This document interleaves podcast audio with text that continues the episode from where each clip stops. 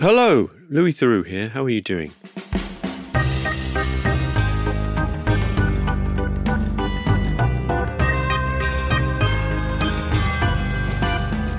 Welcome to my Spotify podcast called The Louis Theroux Podcast.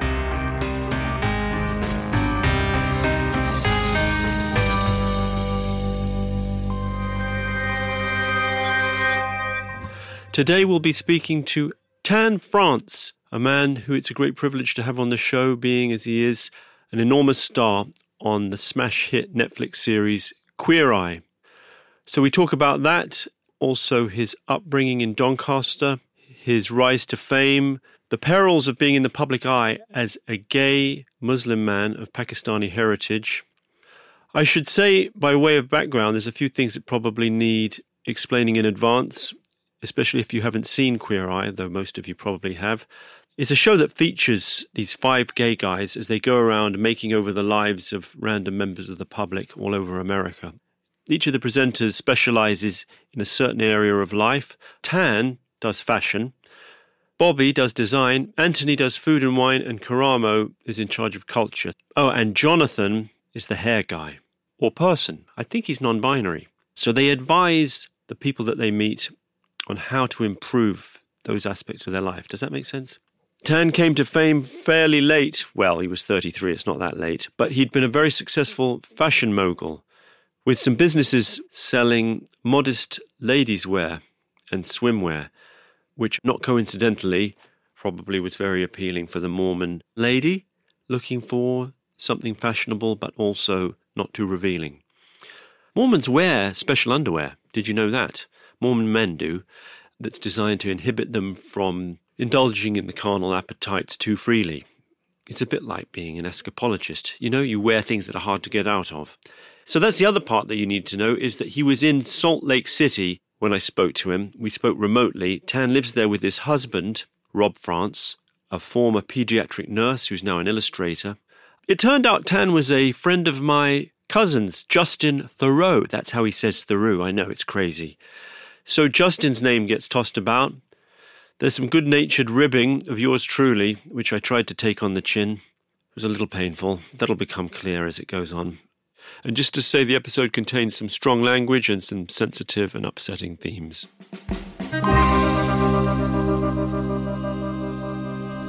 All of that and much, much more coming up. Hi, I'm Daniel, founder of Pretty Litter. Cats and cat owners deserve better than any old-fashioned litter. That's why I teamed up with scientists and veterinarians to create Pretty Litter.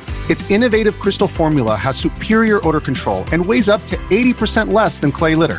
Pretty Litter even monitors health by changing colors to help detect early signs of potential illness. It's the world's smartest kitty litter. Go to pretty litter dot com and use code SPOTIFY for twenty percent off your first order and a free cat toy. Terms and conditions apply. See site for details.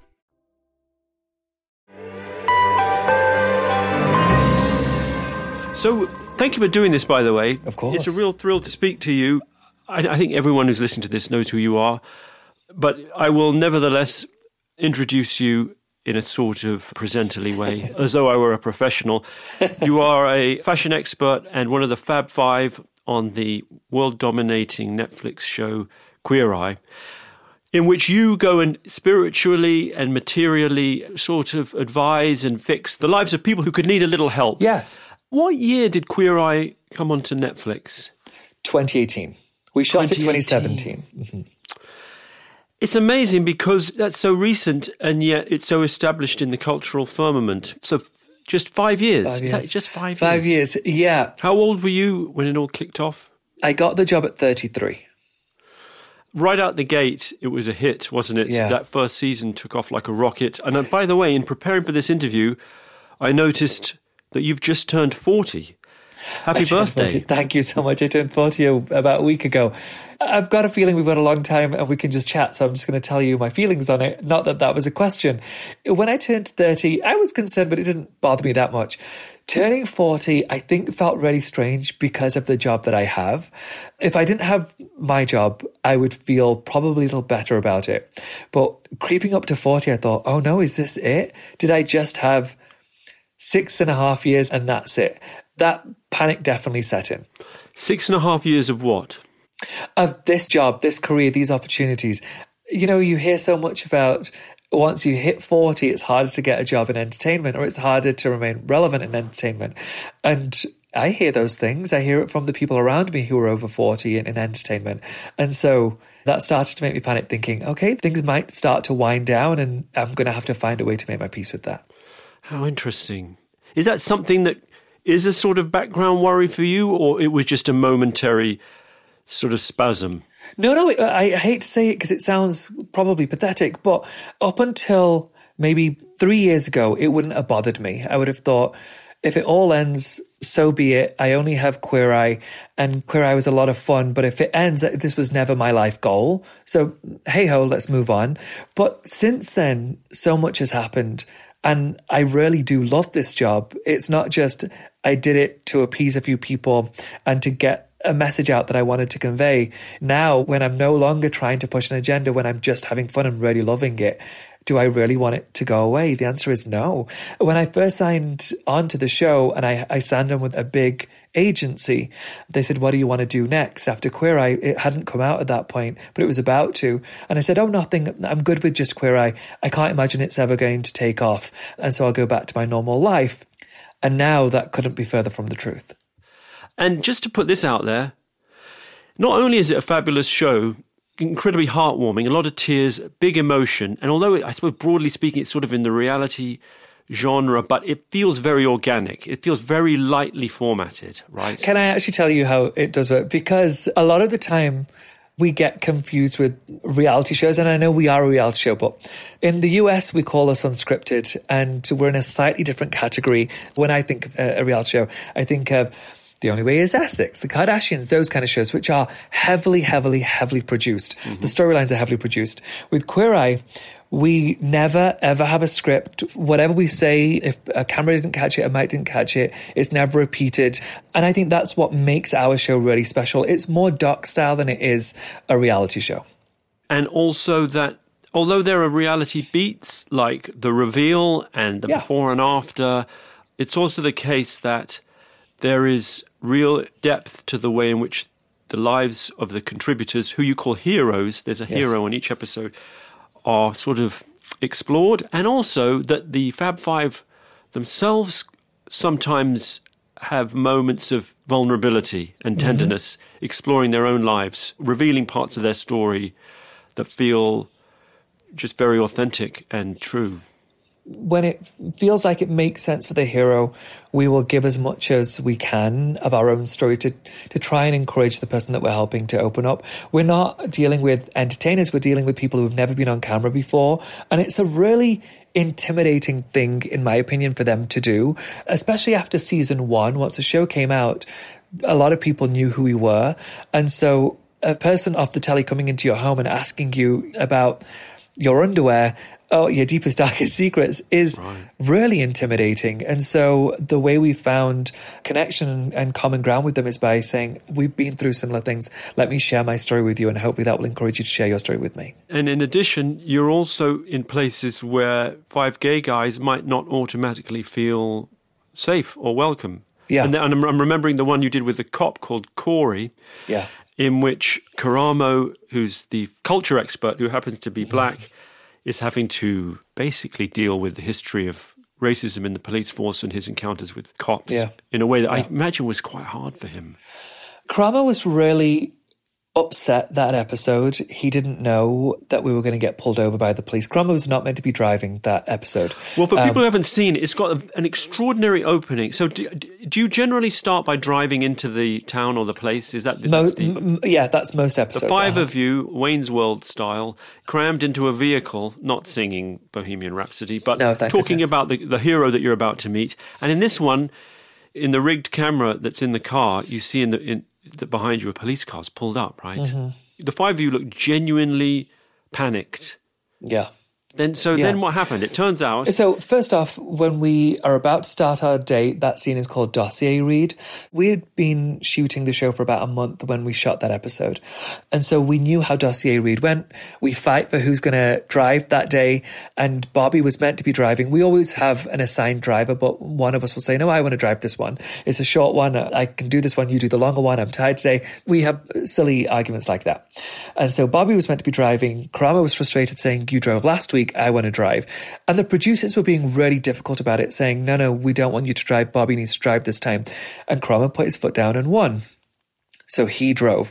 But that was all the case, not knowing that we were going to be pulled over by a police officer, which was staged, but none of us knew this. Right. The producers will plan certain things to prank us or to get us in a situation that feels very realistic, and so we're not rehearsed.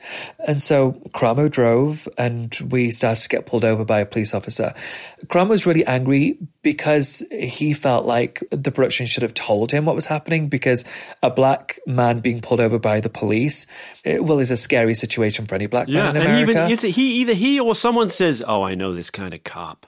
Yeah. And there's a definite mood, a tense mood that settles quickly in the car. And then one of you starts filming or taking a photo yeah, Bobby. of the cop, thinking like, this could spin out, right? This uh-huh. could go sideways quite quickly.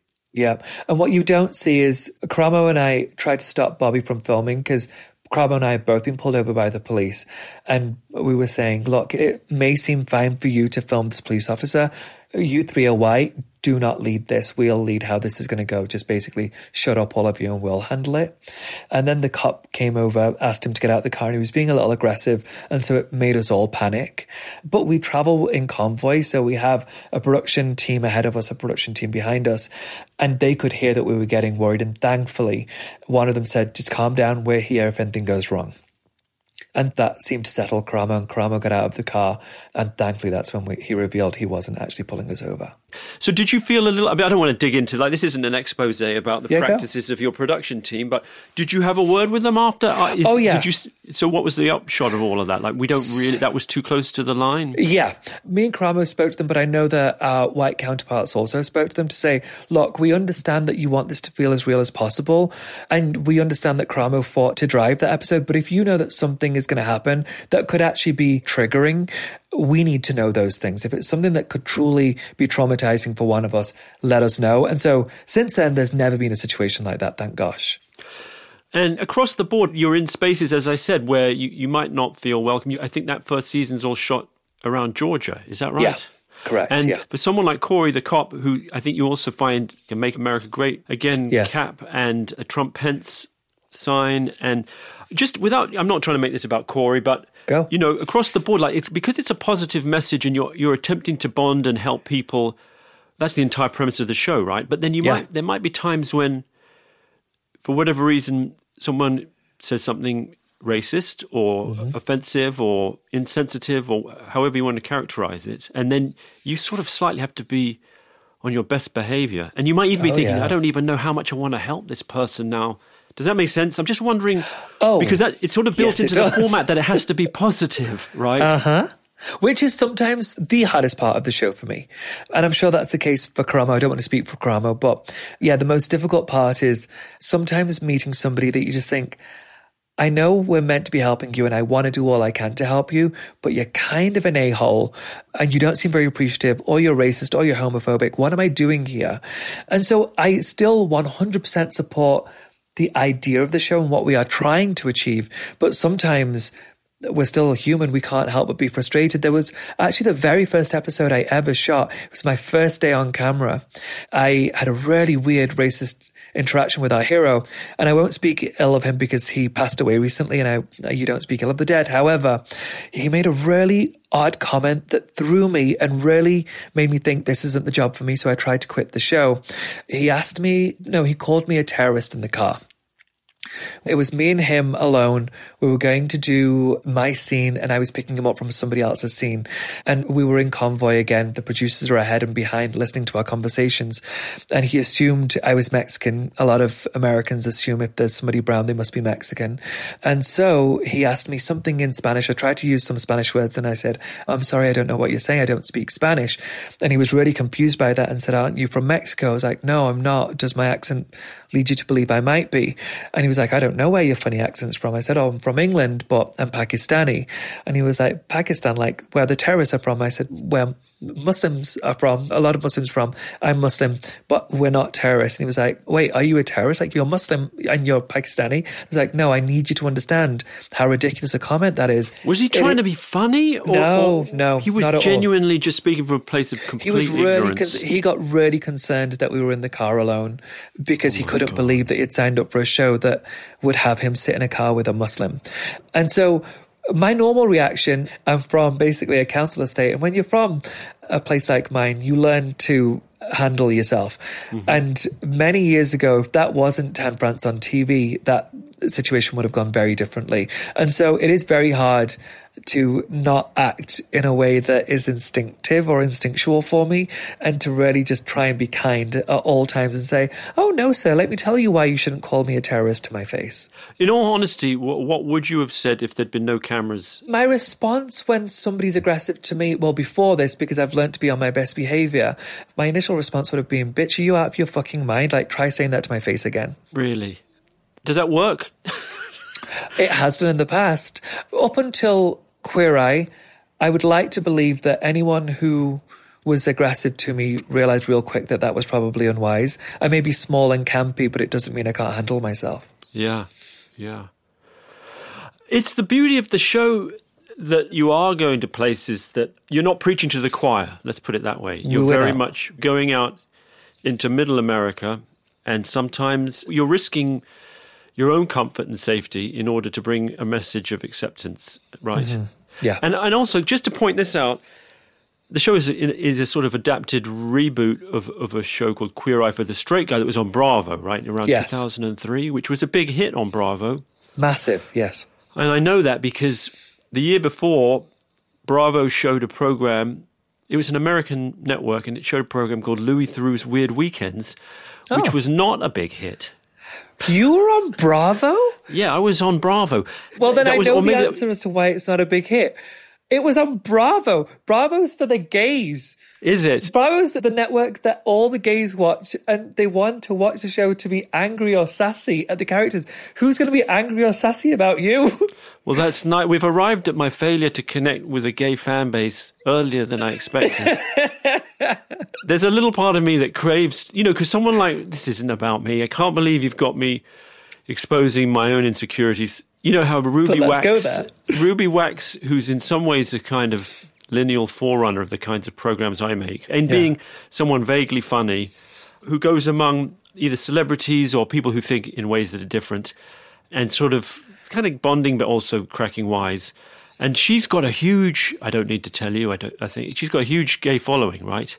That does not surprise me. I love Ruby Wax. Yeah. Me, not so much. Like, I, I, don't, I don't think I'm like particularly. Anyway, you haven't got is, big gay energy. I, I would never say that about you. No. Your cousin does so well with the gays. I don't know what it is that you. Well, come on. My cousin's very good looking and exquisitely groomed. He is. I've got. I don't know. I think I've got man in a shed energy. Does that mean no. that's not a phrase? I just can't. You know, do you want me to be? Uh, well, I was about to, Please do you say want me to be really it, say honest. It. I can't not be really honest. It's my biggest issue in life is I can't not say what I'm thinking. I know your work, which is why I, I wanted to do this podcast. When most podcasts I don't agree to anymore. But if I didn't know you, I would think he seems like the kind of guy who would say something mean about me after we've done the podcast about me being gay. But I know that that's not you. But you just seem so straight that you couldn't possibly be nice to us, but you are, you're lovely. Right. You know, look, I appreciate your honesty. That isn't what I was expecting, and you've given me a lot to think about. I feel like I'm having my own sort of one-man Queer Eye experience. If I had a... Let me articulate it, though, please. I just, I'm going to pull it this further. I haven't lived in England for a long time, but you are my idea of a very posh man. Okay. And I would assume raised upper class. And oh, so dear. Those folks, I just always assume, can't possibly like the marginalised groups very much. Oh, gosh. Oh, that's but painful. Again, I need, it's again, good that I I'm hearing you. That. Obviously, I've known your work for years, so I know that that's not you. But if we didn't know you from T V or radio, yeah. you'd fit the mould. You know, it's good that you're telling me this stuff because I feel like I'm I'm looking in a mirror of truth. And, and here in, in, I'm thinking that I sort of pass as deeply metrosexual. And, wow. Um, and uh, it's good to hear that. It's good to hear that. It's not good as such. It's, it's, it's, it's perhaps something that I... That. You, you get the medicine that you need, not the medicine you want, right? I mean, there's nothing you can do. You speak in a posh way and yeah. you are who you are. You However, you've got to be who you are. However, I, I d- will double down on the fact that it wasn't your fault that the show didn't work. It just was definitely the wrong network. Yeah. If well, your show had gone somewhere else, it would have been a success. Well, here was the, the, where I was. So I was thinking, well, the problem is Bravo. No one's heard of it. They can't have a hit. Like no one's watching. Like they're just they're probably only in a hundred homes. And then the following year, Queer Eye came on. And I was like, oh, turns out they can have the biggest hit on T V. Bravo's one of the most successful cable networks yeah. in America. As soon as His- they ditched the posh, homophobic English guy, everything took off. uh, you know, I was in a gay porn film. Excuse me? I was in a gay porn film as a, in an episode of Weird Weekends. I only mention that because I'm trying to burnish my credentials as someone who is very much down with the I colours of the rainbow. um, it's called Take a Peak, and it's on Weird Weekends, season one. And what were you doing in this? I played, uh, I played a park ranger wow. who visits some guys who are in a ski lodge, and I have to announce that there's been an escape at a local prison. And a very sexy uh, convict is on the loose. Of course he is. Um, and at any point, did you have to remove any clothes? Or no? no. Well, I not oh. for that, but I did take my clothes off to audition for the porn agent. So I, I wow. So there is that. So wow. this is this is way more. You're doing. You're exposing me, which is definitely the wrong way around. What you I was know, this say, is. I do this for a living, so I can't help but ask you questions. Of course. I know. Well, you're doing it too successfully right now. I was going to say that, but we, what we have now with, with Queer Eye on Netflix is the fact that, unlike Bravo, it has an international reach. Netflix is in one hundred ninety countries. I know because I researched it. I looked it up. one hundred ninety-three. Oh, my God. I was rounding yeah. down. Is it one hundred ninety-three? one hundred ninety-three countries, yeah. Well, perhaps you can tell me how many paying subscribers they have. two hundred forty million at this point? I've got two hundred thirty. Ooh. I've got two hundred thirty written down, but your numbers might be more up to date. This is good. I don't even have to use my sheets. And how many people are watching Queer Eye then? Do we know that? We do, but we are never allowed to reveal that. Tens Wait, so of millions. The point is it's truly global. Like its reach is everywhere, including countries where the situation with regard to respect of and acceptance of the gay or the L G B T community yeah. is very far from being... Perfect. Yeah, I mean, it does well in Pakistan. I mean, things like that blow my mind. Absolutely blows my mind. And in Saudi Arabia. Did and you, Saudi. Did you read yeah. about where, where I think homosexuality is a crime? It is. And nevertheless, they get to see Queer Eye, which is almost a kind of dissonance. Because I was thinking about this today, and Reed Hastings apparently... I guess Saudi Arabia said, well, we're not sure about this Netflix. And Reed Hastings, one of the head guys at Netflix, yeah. went in and they kind of negotiated. Because the other one is Orange is the New Black, yeah. which has quite some hot lesbian scenes, I think. It does. And they said, okay, we'll show those. But the deal was we're going to take off an episode of a show by Hasan Minhaj. Did you know about that? Hasan's a friend of mine. I do know about this. The show's called The Patriot Act. And he did one episode about Saudi that was very negative, and they were really unhappy. So he's no longer allowed to go to Saudi, which is actually a real issue for Hasan. Hasan, I believe, still identifies as Muslim. And it's a very important component of the religion. And so, yeah, it was really shitty what they did. You were saying it's an important component, what, that you, he should be able to go Islam, to Mecca and make Hajj? Yeah, there's five pillars of our religion that one should do action during their lifetime, and one of them is to do Hajj. To do Hajj. I said make Hajj. That was probably it's wrong. Okay. I'm doing the best I can. As, as the face of gammon. Um, um, but to, to add on to that, the importance for me of doing Queer Eye is that we get to be in countries where you typically won't see people like us. I swear to God, and I've, I've said this before, the reason why I did the show initially was because I wanted people like me who had never seen themselves on T V, who are Muslim and queer or South Asian and queer, to think, okay, I, I do have an opportunity for a decent, happy life, and what I'm doing isn't wrong. It was the main driving force behind me doing the show. As I mentioned earlier, I'd never auditioned for anything before, and I saw this as an opportunity to be myself and show people my humanity. Well, that's a great point, because what strikes me is that you're at the interface of so many different constituencies that are in different ways important for you, mm-hmm. and that you have to, in certain respects, be aware of those and to some extent serve all of those while also being true to yourself. Yeah. And that that must be very stressful. You know, you've got your family, you've got the Muslim community, you've got the mm-hmm. Pakistani community, you've got the kind of broadly defined viewing public, right? You've got the gay community, and all of them are thinking, well, we want you to speak for us, right? Yeah. And we want you to kind of reflect our values, and those yeah. don't always align.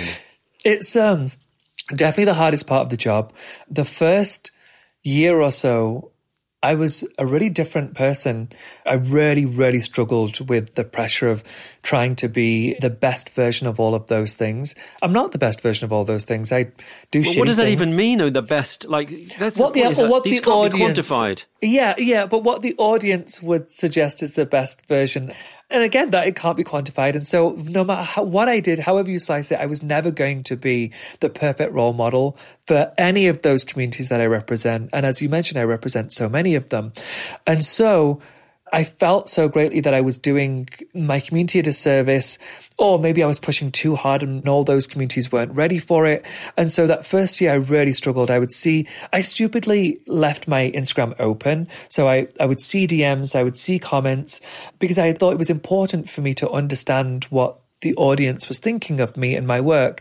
But really, it just became an opportunity for everyone to share their disdain for how I was living my life. Don't get me wrong, it was balanced out by incredible comments from wonderful people all over the world, which was so nice. But it's so rare you focus on those when you're getting beaten constantly. Right. And well, so, one negative comment is, you know, for whatever reason, outweighs it negates, yeah, it negates positive, all the good ones. Yeah. So yeah, that first year, year and a half was pretty brutal on my mental health. And then I decided to turn off my comments on Instagram and stop reading what people had to say about me and just do the damn job. And then I started being more vocal about it on my social, saying, I've never said I'm going to represent you all. I'm going to do the best I can to represent all the communities I can, but I can only do it my way. And if you don't agree with it, so be it. You go and show what a good version of a Muslim, a Pakistani, a queer person is. Feel free to do so, but I want to show you my version. And so since then, I've kind of have a, it's not a fuck it mentality, but it's a, I'm doing my best, fuck off mentality. Can you generalize about what was coming in? Like, was there a, yeah. was there a particular slant to the comments? Yeah, most of the comments were, you're not Muslim, you're not one of us because you're gay or queer. It's completely against the religion. You shouldn't be promoting the fact that you're one of us, or even Pakistani. Initially, when the show first came out, I was still Donnie Tan is what I call myself, the other version of me. I'm from Doncaster, so we refer to it as Donnie. And Donnie Tan, as I said, was a little more aggressive. And so I would reply to some of those people saying, I know for a fact that you are not the perfect Muslim you think you are. I'm sure that you do things that are against religion. Drink, had sex outside of marriage, mm-hmm. had sex before marriage. You've looked at a woman, you've fantasized about a woman, all those things. I know that you've done that, so who the fuck are you to judge me? Um, have you ever, I don't want to be um, get really heavy, but I, I'll ask it. Have you ever felt physically unsafe? Oh, you- gosh, so many times. So many times within that first year in particular, but again, it may have happened since, I just don't know because we don't have D Ms open, where people said, you should die, we're going to kill you, all those shitty things. You've got a speaking engagement, we know, we're going to kill you. We know you're releasing your book, you're going to Barnes and Noble. If you don't kill yourself, we'll kill you. That bullshit. Wow. But that must be pretty frightening. You know, the mean comments were more frightening than those. I don't know why. I spoke to my husband about it a lot. I always thought, they're not going to travel to attack me. And I don't know where that confidence came from or that stupidity came from. I just thought, I'll be fine. Really? They always provide security wherever I go publicly. So I just thought, well, they'll find a way to protect me. Well, good for you for not feeling intimidated. No, and even on the street, if somebody, there's only been a couple of situations where it's very clear that somebody's really angry at me. I box, just as a side note, I box and I've been boxing for a long time. I fight pretty well. And You're I, in so, great shape, by the way. I saw your recent you. post where you posted a, a selfie with a, what's the term? Yes, a scan. On a my, scan sorry, yes. on your tummy and...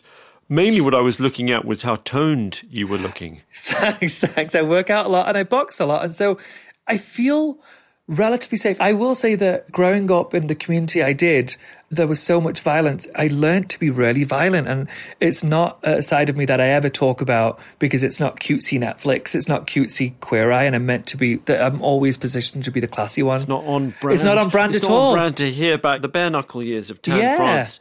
The most feared yeah. man in Doncaster. Yeah. Don't, don't let him catch you in a blind alley. See, here's the thing. I was never, ever a violent person. And I never wanted to be. But circumstances forced me to just learn to protect myself. And so I think when you go through all those years of just being ready to fight back, at this age now, it doesn't really scare me walking down the street. I think if somebody hits me, I'll hit them back. Wow, I love that. You need like a spin-off show where you're like teaching people to fight. You know.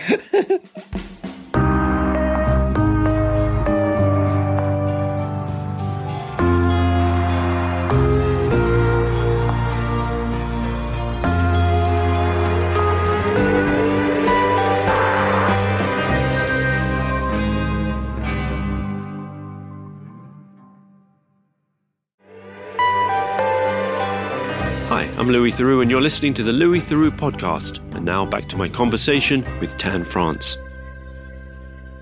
You have how many followers on Instagram? I'm, this is so lame to say, but I'm two thousand off four million.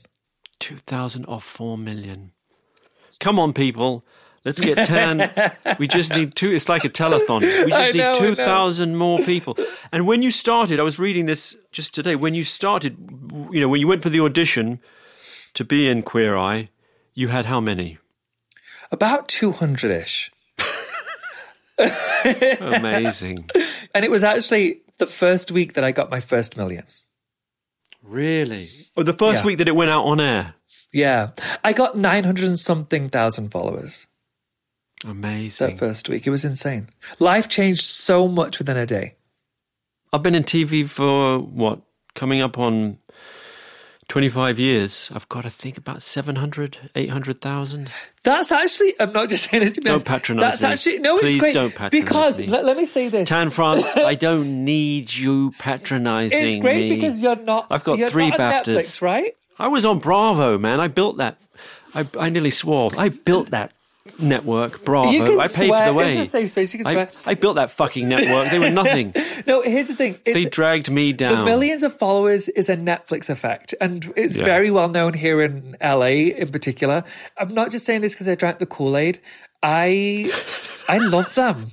They're so good to me. And I will say, look, there are many shows that launch that aren't very successful, and maybe they're not as supportive. Maybe they don't champion yeah. their success. But when you work really hard, they... give me so many opportunities. I can't. I can't believe how good they are with me. Because you're bringing home the bacon.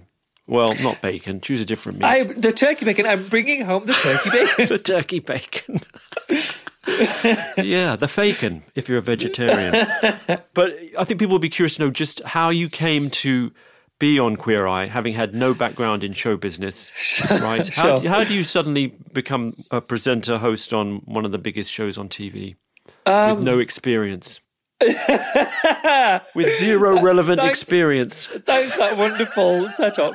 Um, I, uh, so here's the thing. A lot of people think I just came out of the blue and it was handed to me on the plate, and it really was. That is exactly, what, exactly happened. what happened. I'm very lucky. So just to backtrack a little, I had businesses. I was a designer. I had four businesses.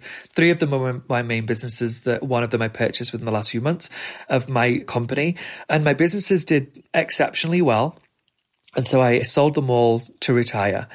And so business had done well, and we wanted to retire and have children and just travel the world with the kids.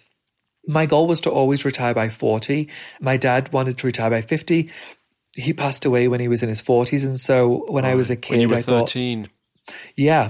And so very young, I thought, I want to do all I can to try and retire by forty so that, God forbid, if I suffer the same destiny as my father, hopefully I'll have a few years where I can actually enjoy my life and not work for somebody else. And somehow, miraculously, we got to a point where we could retire. And a friend of my friend is a manager in Hollywood. And one of my businesses that I had was with a blogger, an influencer. And he had said, is there any chance we could do a show about your business partner? She's got three sisters. They're all influencers. It could be like a Utah Kardashians. Right. But what was the really, family called? The family's called the... The Scholars. The Scholars, and they're famous in within Utah, is that right? Actually, they're famous in the U S in the fashion scene. Okay. So they're, they'll see them at front row at fashion shows. So these girls were doing well. They had million-dollar businesses also. They lived a life that could seem very sexy to the audience. And they were all in their twenties. They all had kids. They're a very interesting family. But they're all white, and a white show in twenty seventeen was not going to sell.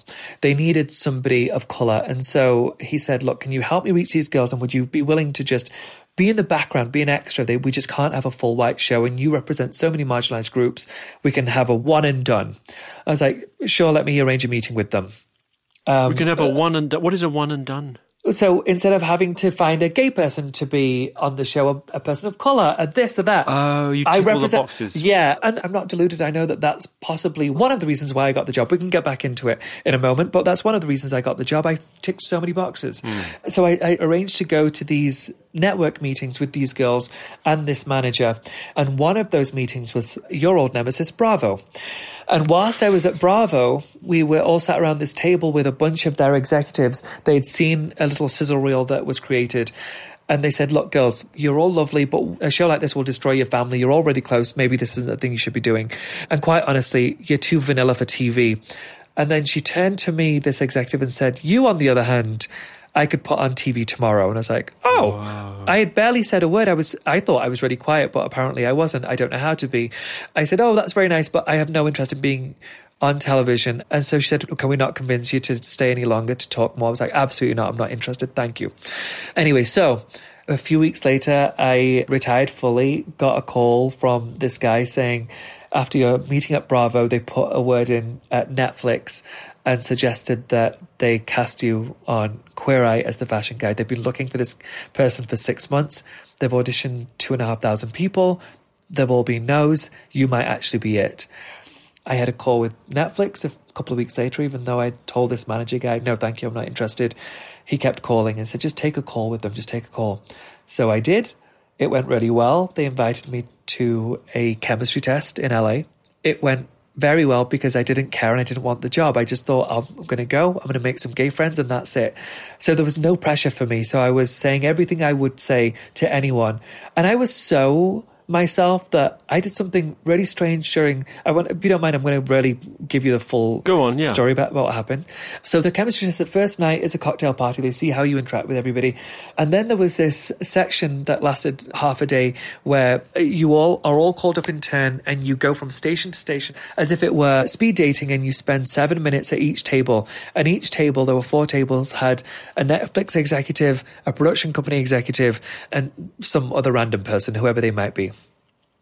And there's a fishbowl on each table and you pull out a question. I was watching other people do it and I thought, oh, that's so not me. I wouldn't do that. I wouldn't answer those questions. And so when it was my turn, they said, okay, will you take a question from the fishbowl? And I, was, and I said, no, thank you. And they said, what do you mean, no, thank you? I said, if you want to talk, talk. You want to get to know me, get to know me. And I said, I'm an open book. I'll discuss whatever you want. I said, but I've heard some of the questions.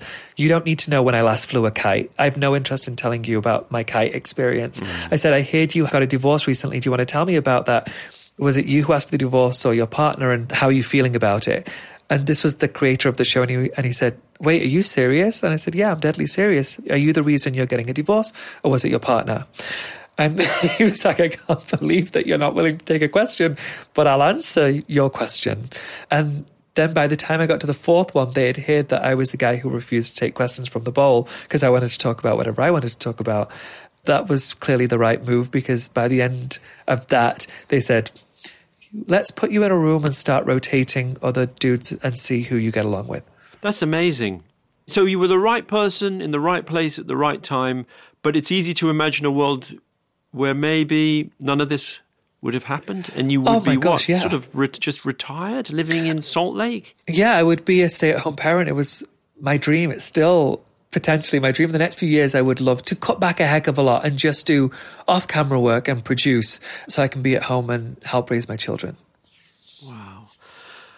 So let's talk about Doncaster. And in passing, I'd like to reflect on, for those who don't know, the fact of you living in Salt Lake City, it's thousands of miles from Doncaster. It's a city in Utah in the yeah. west of the States. It's known as a sort of headquarters of the Church of Jesus Christ and the Latter-day Saints, a k a. Mormonism. Yeah. I think it's sort of ninety percent white, very much kind of corn-fed, beautiful in the in, in the Rockies in the distance. Gorgeous. But quite conservative, I think, right? Very, yeah, very conservative. Um, both senators are Republicans, are they? They are. Nevertheless, I'm told that Salt Lake is quite gay-friendly. It is. It's the most liberal part of Utah, and you really can't swing a cat without hitting ten gays. The gays are everywhere. We have the largest gay community per capita in America. How do you explain that? I have no idea, other than the Mormons, they separate the sexes a lot. And so I think that they spend a lot of time with other men and just realize that they've developed an appetite for the same sex. Right. Are there, this is going to, I'm going to ask a question from a place of ignorance. In terms of the L D S, do they tend to be gay friendly? Like, is it a, is it a kind Actually, of... Actually, yes. Like the teachings in the Book of Mormon and, and whatnot, it's not terribly sort of bigoted and retrograde. No, I mean, it depends on what part of Utah you're living in. There's a place called Utah County where I know that people aren't as welcoming with the queer community. However, here in Salt Lake, it is really quite liberal. Actually, the best way I can articulate this is by saying all of my friends in Utah are L D S. They're all active Mormons. Yeah. They go to church, they go to temple, they believe in the covenants of the church, but there are certain aspects that they believe just aren't right and that those decisions were made by men.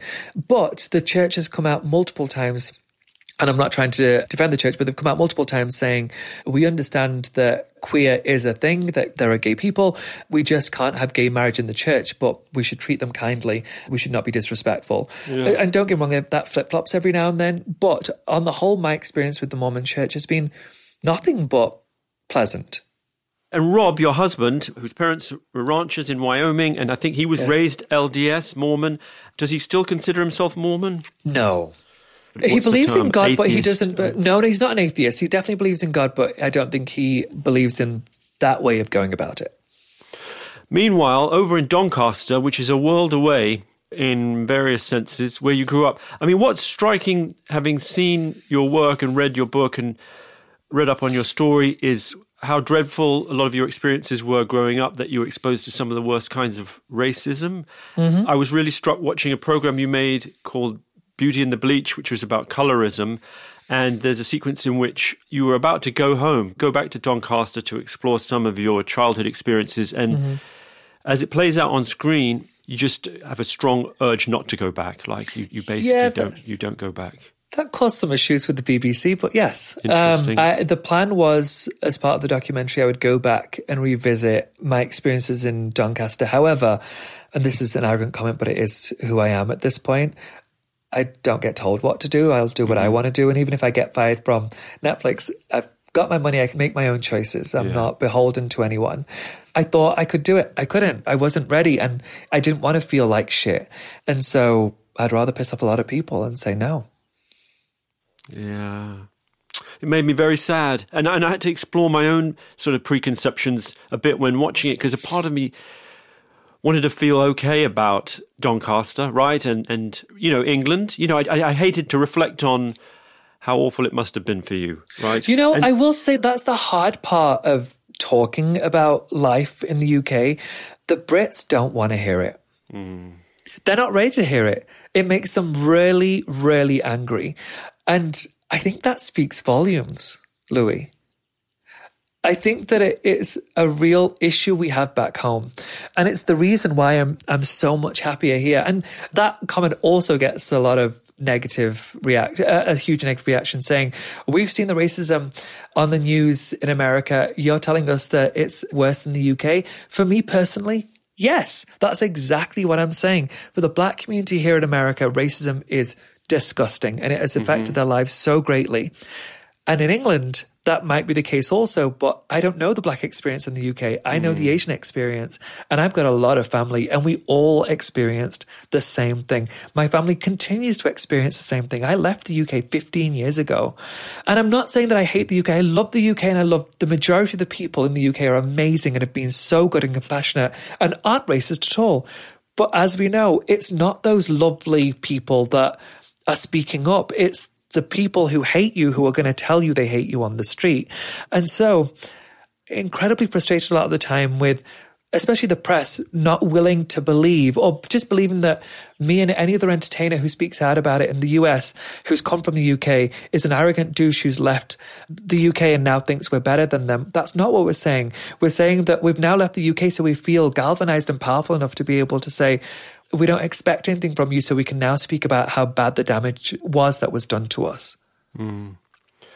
I hear all of that, and I think it's it, it may be confusing to some people because in the U S, you know, we have a former president, Trump, who basically spoke in nakedly, brazenly Islamophobic terms, whereas here yeah. in the U K, we clearly have people of colour, prime minister, ministers on the front bench, people in positions of influence and power who are, come from South Asian and Muslim backgrounds. Nevertheless, there's no denying that racism is routine. And I, I'm curious to explore with you aspects of that. I mean, you talk about aged, I think, six, that you were mm-hmm. actually physically beaten up by men on the way to school. And that that was, I mean... the first is, occasion. And you were talking earlier about basically physically needing to defend yourself on other occasions. Yeah. Can you talk about that at all? Yeah. So my dad, and I won't speak ill of my dad, I love my dad, but my dad was really angry, obviously at what had happened, but angry that I didn't fight back. And Which I talked about I, it. I found that it's just very odd. Like you, when you were so young, I mean, how would you fight back? I mean, I've got an eight-year-old who I walk him to school. Anyway, your your dad had his reasons, I guess. I think he was angry at himself. Actually, I know yeah. he was angry at himself because he believed that he could have put us in a better position for us to be able to protect ourselves. Mm-hmm. And he did do that with my older brothers. They were able to protect themselves. My eldest brother was incredibly strong and always won the fight. And so my dad possibly was right to expect that of me also. I just wasn't prepared. You were but, six, though. You just said you were six, right? Yeah. However, my other siblings could take care of themselves at a young age, really young age. Even against older kids, they would find a weapon and make it home. Mm. And I didn't. And so it fucked me up for a really long time. There were so many weird feelings.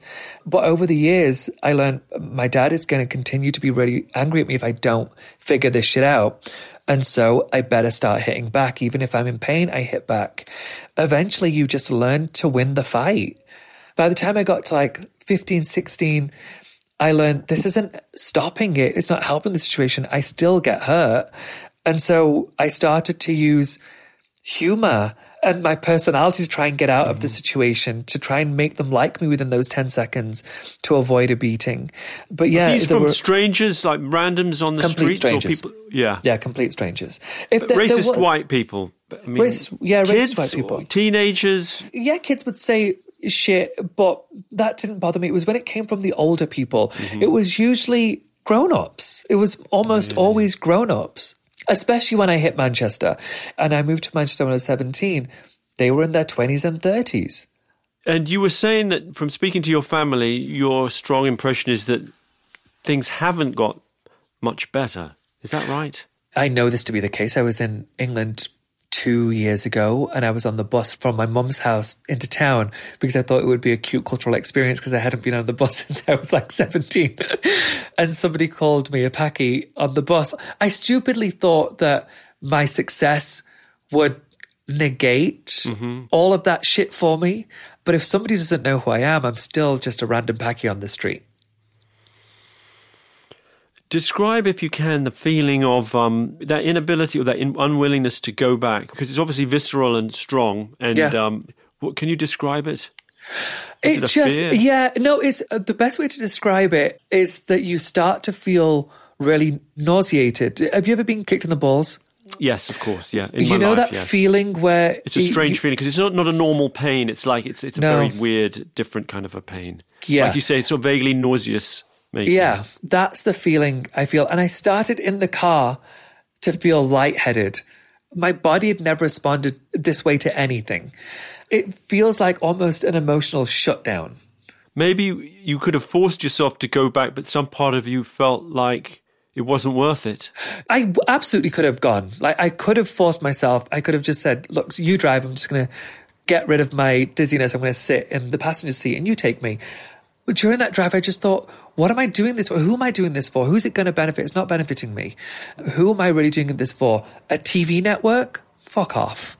And that's not to denigrate the B B C. Fuck off, B B C. Fucking B B C. Can we also say, can we also say fuck you to I T V because they drive me insane? Um, where are all the brown people on I T V? I T V? Oh, really? You think I T V's bad with representation? Fucking hell yeah. Sorry, I, I don't know if somebody warned you about my terrible language beforehand, but... No, I started um, it. I, I said fuck Bravo. Um, but yeah, the, I get pissed off that they just won't put any Asians on primetime. Are we really not entertaining in any way enough to have a primetime show? I don't think any British network has an Asian on primetime T V, and I don't know what the fuck is wrong. That, I have to... that can't be true, can it? Oh, can you think of one? Well, look, I was thinking about this on the way here because I know one of your things was I saw no one like me on T V growing up. And by the way, just to get this out there, South Asians are the largest... Uh, minority group in the U K. Minority group in the U K, about nine percent. Also... we are eighty-one point seven percent white, four percent black. And South Asians are the most underrepresented on U K T V, according to a report. And um, according to Tan France also, yes. And according to Tan France, leading expert. And also, Islamophobia is the most common form of religious hate crime in the U K. forty-two percent of all religious hate attacks were against Muslims. Does not surprise me at all. Okay, so let's get that out there. So yes, so now, wait, that no, being really, the case, though. No, no, wait, go, Louis. Let on, me you ask you. Like, can Why you was think, I talking too much? Can you think? Of, no, can, but I really want to throw this back to you. Yeah. Can you think of a South Asian on primetime T V right now? I'm just thinking about Sanjeev Bhaskar no. and Mira Sayal. I mean, Meet the Kumars was obviously a big show. I mean, it I'm was. not saying like, oh, no, we've done it, like, and yeah. then people are like, we've done it now. We don't need to do that again. Yes, but right now. We have Asian news readers, don't we? Naga I'm, Munchetti and... I'm just going to say this, and uh, please know on. that I say this with all respect. Oh, fuck off. Okay, thank you. That felt very respectful. Yes, thank you. Oh, fuck off. You can't give me weather girls and news readers. No, I'm okay, talking fine. about entertainers. Oh, there's too much reality flying around. Um... I there know that there's one, um, I think he's Sri Lankan. He's a comedian. Oh, there we uh, go. He wears glasses. Romesh Ranganathan. Oh, thank you. Romesh um, Ranganathan. Uh, so I haven't lived in the U K for a very long time, and somebody did tell me that he's he's, huge. he's on... He's on half the shows on television. Which is, um, I'm so happy. But one does not represent the amount of people we have. No, you're right. But again, all of this within the last... four or five years. When I was in the U K, there really wasn't. Yes, there was Meet the Kumars. Yes, there was Goodness Gracious Me. But other than that, like, you yeah. guys get ninety-nine point nine percent. We can't say that our point something percent every five years yeah. is representation. We can't, Louis. No, no, I agree. I'm agree. I'm I'm totally down with that. It's striking reading up on you that it seems as though you didn't feel any dissonance to do with knowing that you were gay and being in a relatively conservative Muslim family. There was no sense of, I need to stifle this, what's wrong with me? You you were just confident no. and happy in who you were. I really wish I had a better memory. The weirdest Friday, I guess. But there are so many fond memories I have thinking about my siblings planning to get married and me always thinking, well, when I get married, I'm going to marry a man. I was just so matter-of-fact about it. I don't remember a time when I really struggled with it. And even if my family didn't accept it, I thought, well, then I'll run away. All really? I can put it down to is being incredibly selfish. I just thought, I will make myself happy. Did you formulate that as a thought? Like, if my family can't handle yeah. it, then I'll just go somewhere else where yeah. they can handle it. Yeah, I mean, I planned on running away to America since I was probably twelve, thirteen. Really? Um, and then I so first you've always came... had a love affair with America. I just saw it as a place where I could be myself. Because I'd seen gays on T V in America and I thought, okay, well, they let them in. Maybe I can live a happier life there. And then when I first came to America at the age of seventeen, sorry, that's a lie. I was sixteen when I arrived, but I turned seventeen on that trip. It was for my seventeenth birthday. Was this your um, weekend in New York? Four days, that's right. Where um, you lied to your, basically, you didn't even tell anyone. They thought you were like staying at a friend across town. They thought I was like twenty minutes away from my family home. And instead, I was like the ringleader of our little pack of three. And I convinced my two friends to come to New York with me. They were also sixteen.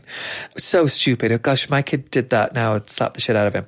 You should not hit your kids, everyone. Don't hit your kids. Don't hit your kids.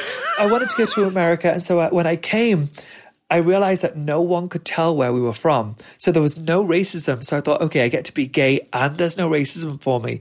This definitely will be my home.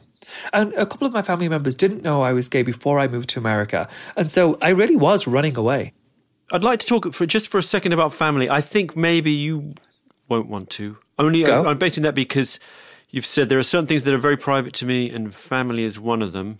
Go. My sense is that growing up, it was quite a big thing for your family to deal with, you coming out and yeah, and then marrying your husband, Rob. Yeah. How long ago was that?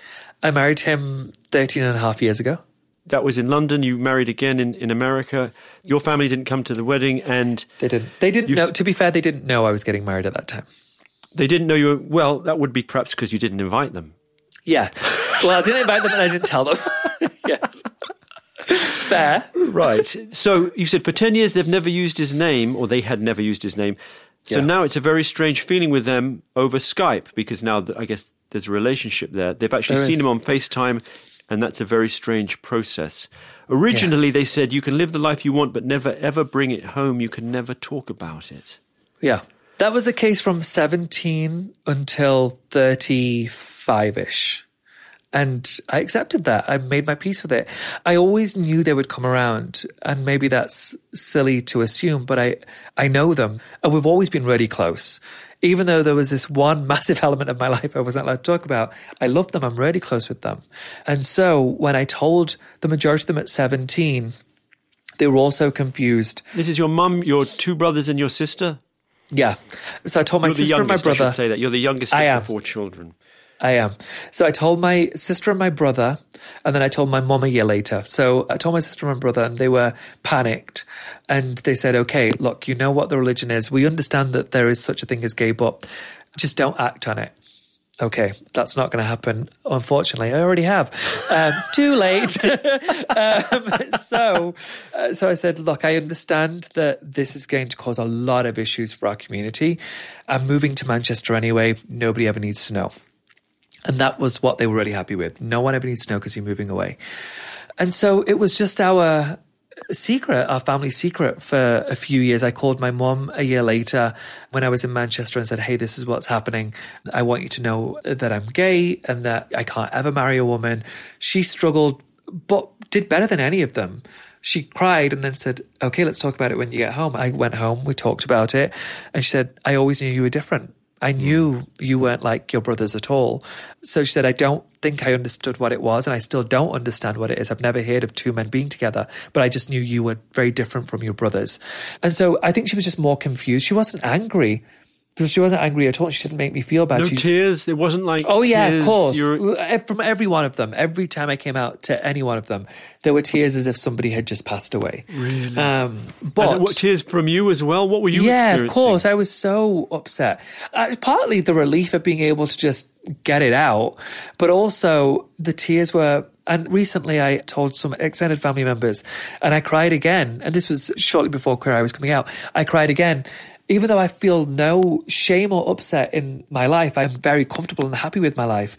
I think it's the expectation that everyone has, or the worry that you're going to disappoint them.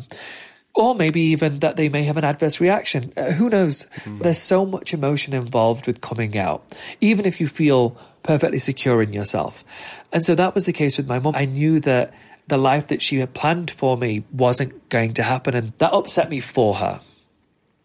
Every one of them, I think, felt comfort in the fact that I wasn't in England.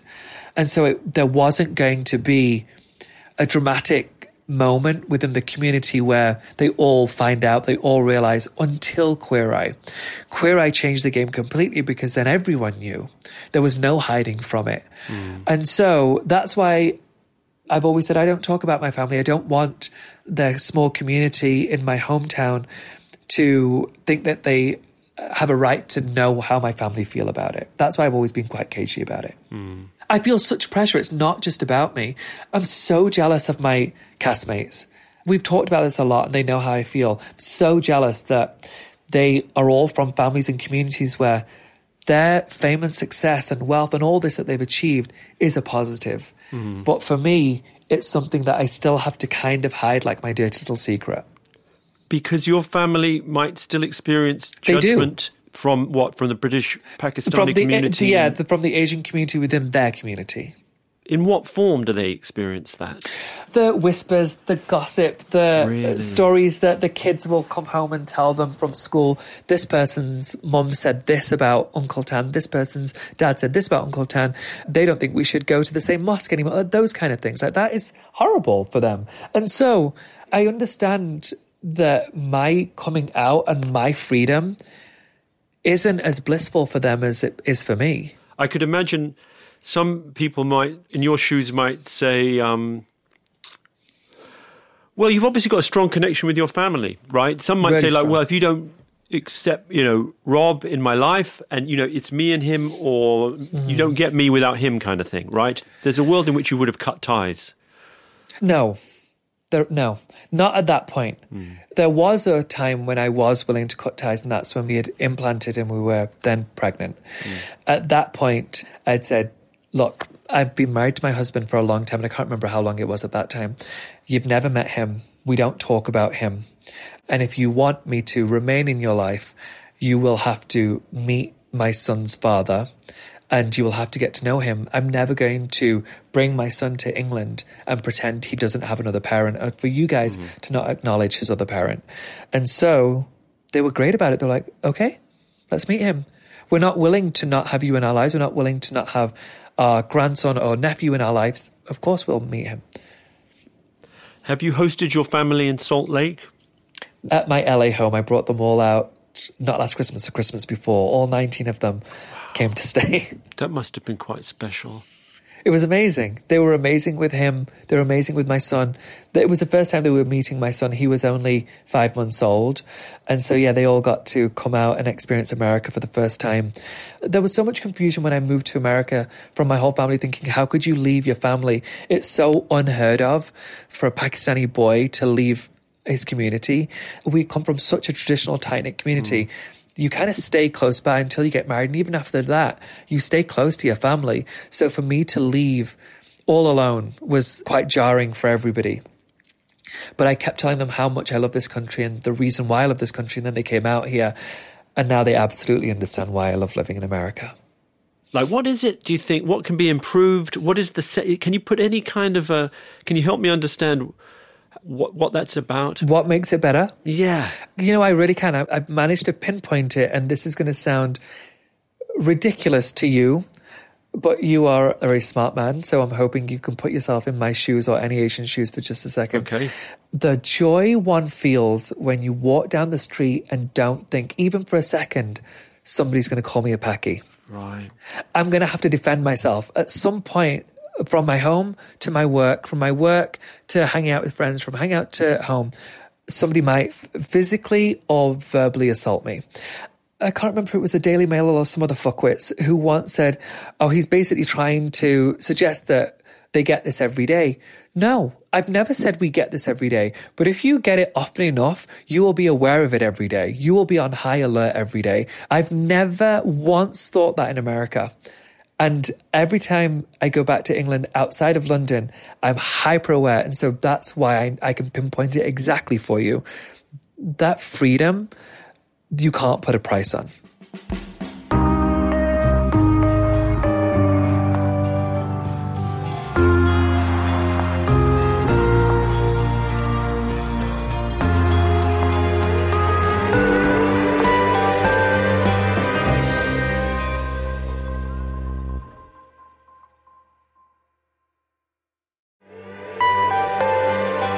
Me again, Louis Theroux. Just to remind you, you're listening to the Louis Theroux podcast. And now back to my conversation with Tan France. So you've got season seven of Queer Eyes is coming out. So that's exciting. It's crazy that we have seven seasons of a show. That's actually quite uncommon these days, especially for a streamer. So yeah, I couldn't be more grateful. I mean, what's going to happen when you've fixed everyone? When everyone's been queer-eyed? I honestly can't imagine it's going to go longer than maybe one more season. I just can't. I mean, I I love the, the fact that people keep watching, and our last season was weirdly our most successful yet. But even after filming that season, I just thought, they've seen it. It's a format show that we do the same thing every episode. But yeah, I'm shocked that people are still so into it. Well, it's an utterly uncynical show, which I think is perhaps a, a positive note to end on. Like, it speaks to the urge people have to see something that's celebratory and kind, right? Yeah. Isn't that nice that a show that is purely positive can be so successful? I'm the cynic, I guess. When I got the show, I thought, this is never going to work. We're just a bunch of people trying to spread positivity. That's Joy. never going to yeah. work. Yeah. So to know that that was possible really does give me hope. Well, congratulations on its continuing success. We didn't even let, get... To... Let me say this. Can I speak really frankly and say this? Oh, what? Uh, now that like you haven't been no frank. I mean, I'm just well, dealing... This is the, I'm dealing with this the is fact the that... most frank. I'm now like, I'm kind of an icon of gammon. Like, what I heard from you is like, you're the kind of person who is like nice to gay people... to their face and then goes off and says something horrible. That's going to stay with no, me. No, I wasn't. You actually went a step further. I wasn't saying you were nice to gay people. I said you would talk to gay people. And then later on... But what the fuck was that fairy saying? I, I, oh, I legitimately say no to almost every podcast that comes in now. I fucking hate a podcast. But, yeah, it's different with you. I really wanted to do it. So thanks Thank for having you. me. Oh, I appreciate that, Tan. Thank you so much.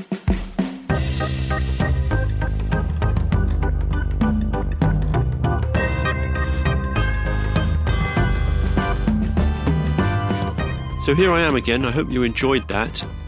An extremely enjoyable chat, for me anyway.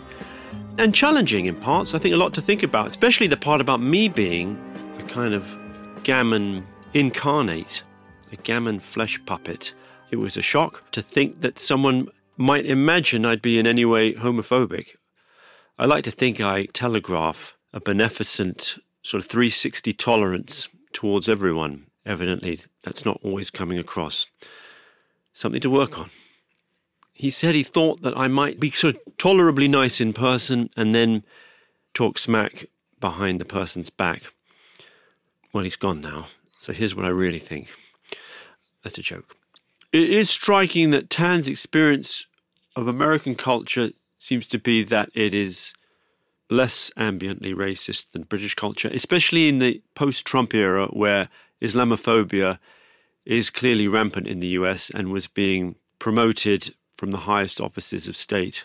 I do think that from living in America, it's striking how the nation's relationship with South Asian culture and the South Asian community is quite different to the U K. And there's an almost sort of innocent naivete in their relationship with its South Asian community, which is sometimes just out and out, I guess, racist, you know, in a kind of bumbling way. You think of The Simpsons, which for twenty years... had a white actor, Hank Azaria, playing the role of Apu, the Asian storekeeper. And in fact, the whole nature of that character on The Simpsons, which was so stereotypical that even in the nineties, I remember thinking, wow, it does seem rather one-dimensional and, well, I guess offensive. And then even as, you know, in the eighties, I remember seeing Fisher Stevens, a white actor, browning up to play an Asian character on Short Circuit, the movie franchise. So what do you make of that? I don't know. What am I trying to say? No one actually knows. Whether Salt Lake City genuinely is the gayest city in America, however you define that, is subject to dispute. According to some Gallup data from twenty seventeen, Salt Lake City is the seventh gayest. I think we're basing that on the number of gay people per capita. Boston is four point eight percent gay. Los Angeles, four point six percent. Salt Lake City is four point seven percent. I am five point three percent gay, in case you were wondering. Intriguing to note his interest in boxing as well. I'm a fan of boxing. I'm not a fan of actually boxing someone. I mean, I watch it. I don't do it, unlike Tan. He's quite fit. Not overly tall, but he is tight and lithe. He's wiry. Would he be a bantamweight, flyweight, featherweight, strawweight? Anyway, I don't fancy facing him in the ring, or in an alley after dark. Not that I imagine it would happen. Anything, I mean, I know I've wanged on a bit. It's enough that, oh, I'll try and link to some relevant material in the show notes. Maybe a couple of bits of Tan's other output that I've enjoyed. He did an interview with Pete Davidson that I found funny. And maybe some relevant links, just on the off chance there's anything to do with Take a Peak. You'll remember that's the gay porn film that I was in. I've been dining out on that for nigh on thirty years now. It was very hot when the park ranger came in in his little park ranger's outfit. Well, it's not for me to say. We filmed it under the title Snowbound. It got three and a half out of five on the Peter meter. That's an industry term. Apparently it's on YouTube. Maybe we can link to that. We'll try not to break the internet. Okay, moving on. Right, time for credits. This episode was produced by Millie Chu, Paul Kobrak, and Marn Al-Yazari. The production manager was Francesca Bassett, and the executive producer was Aaron Fellows. The music in this series is by Miguel de Oliveira.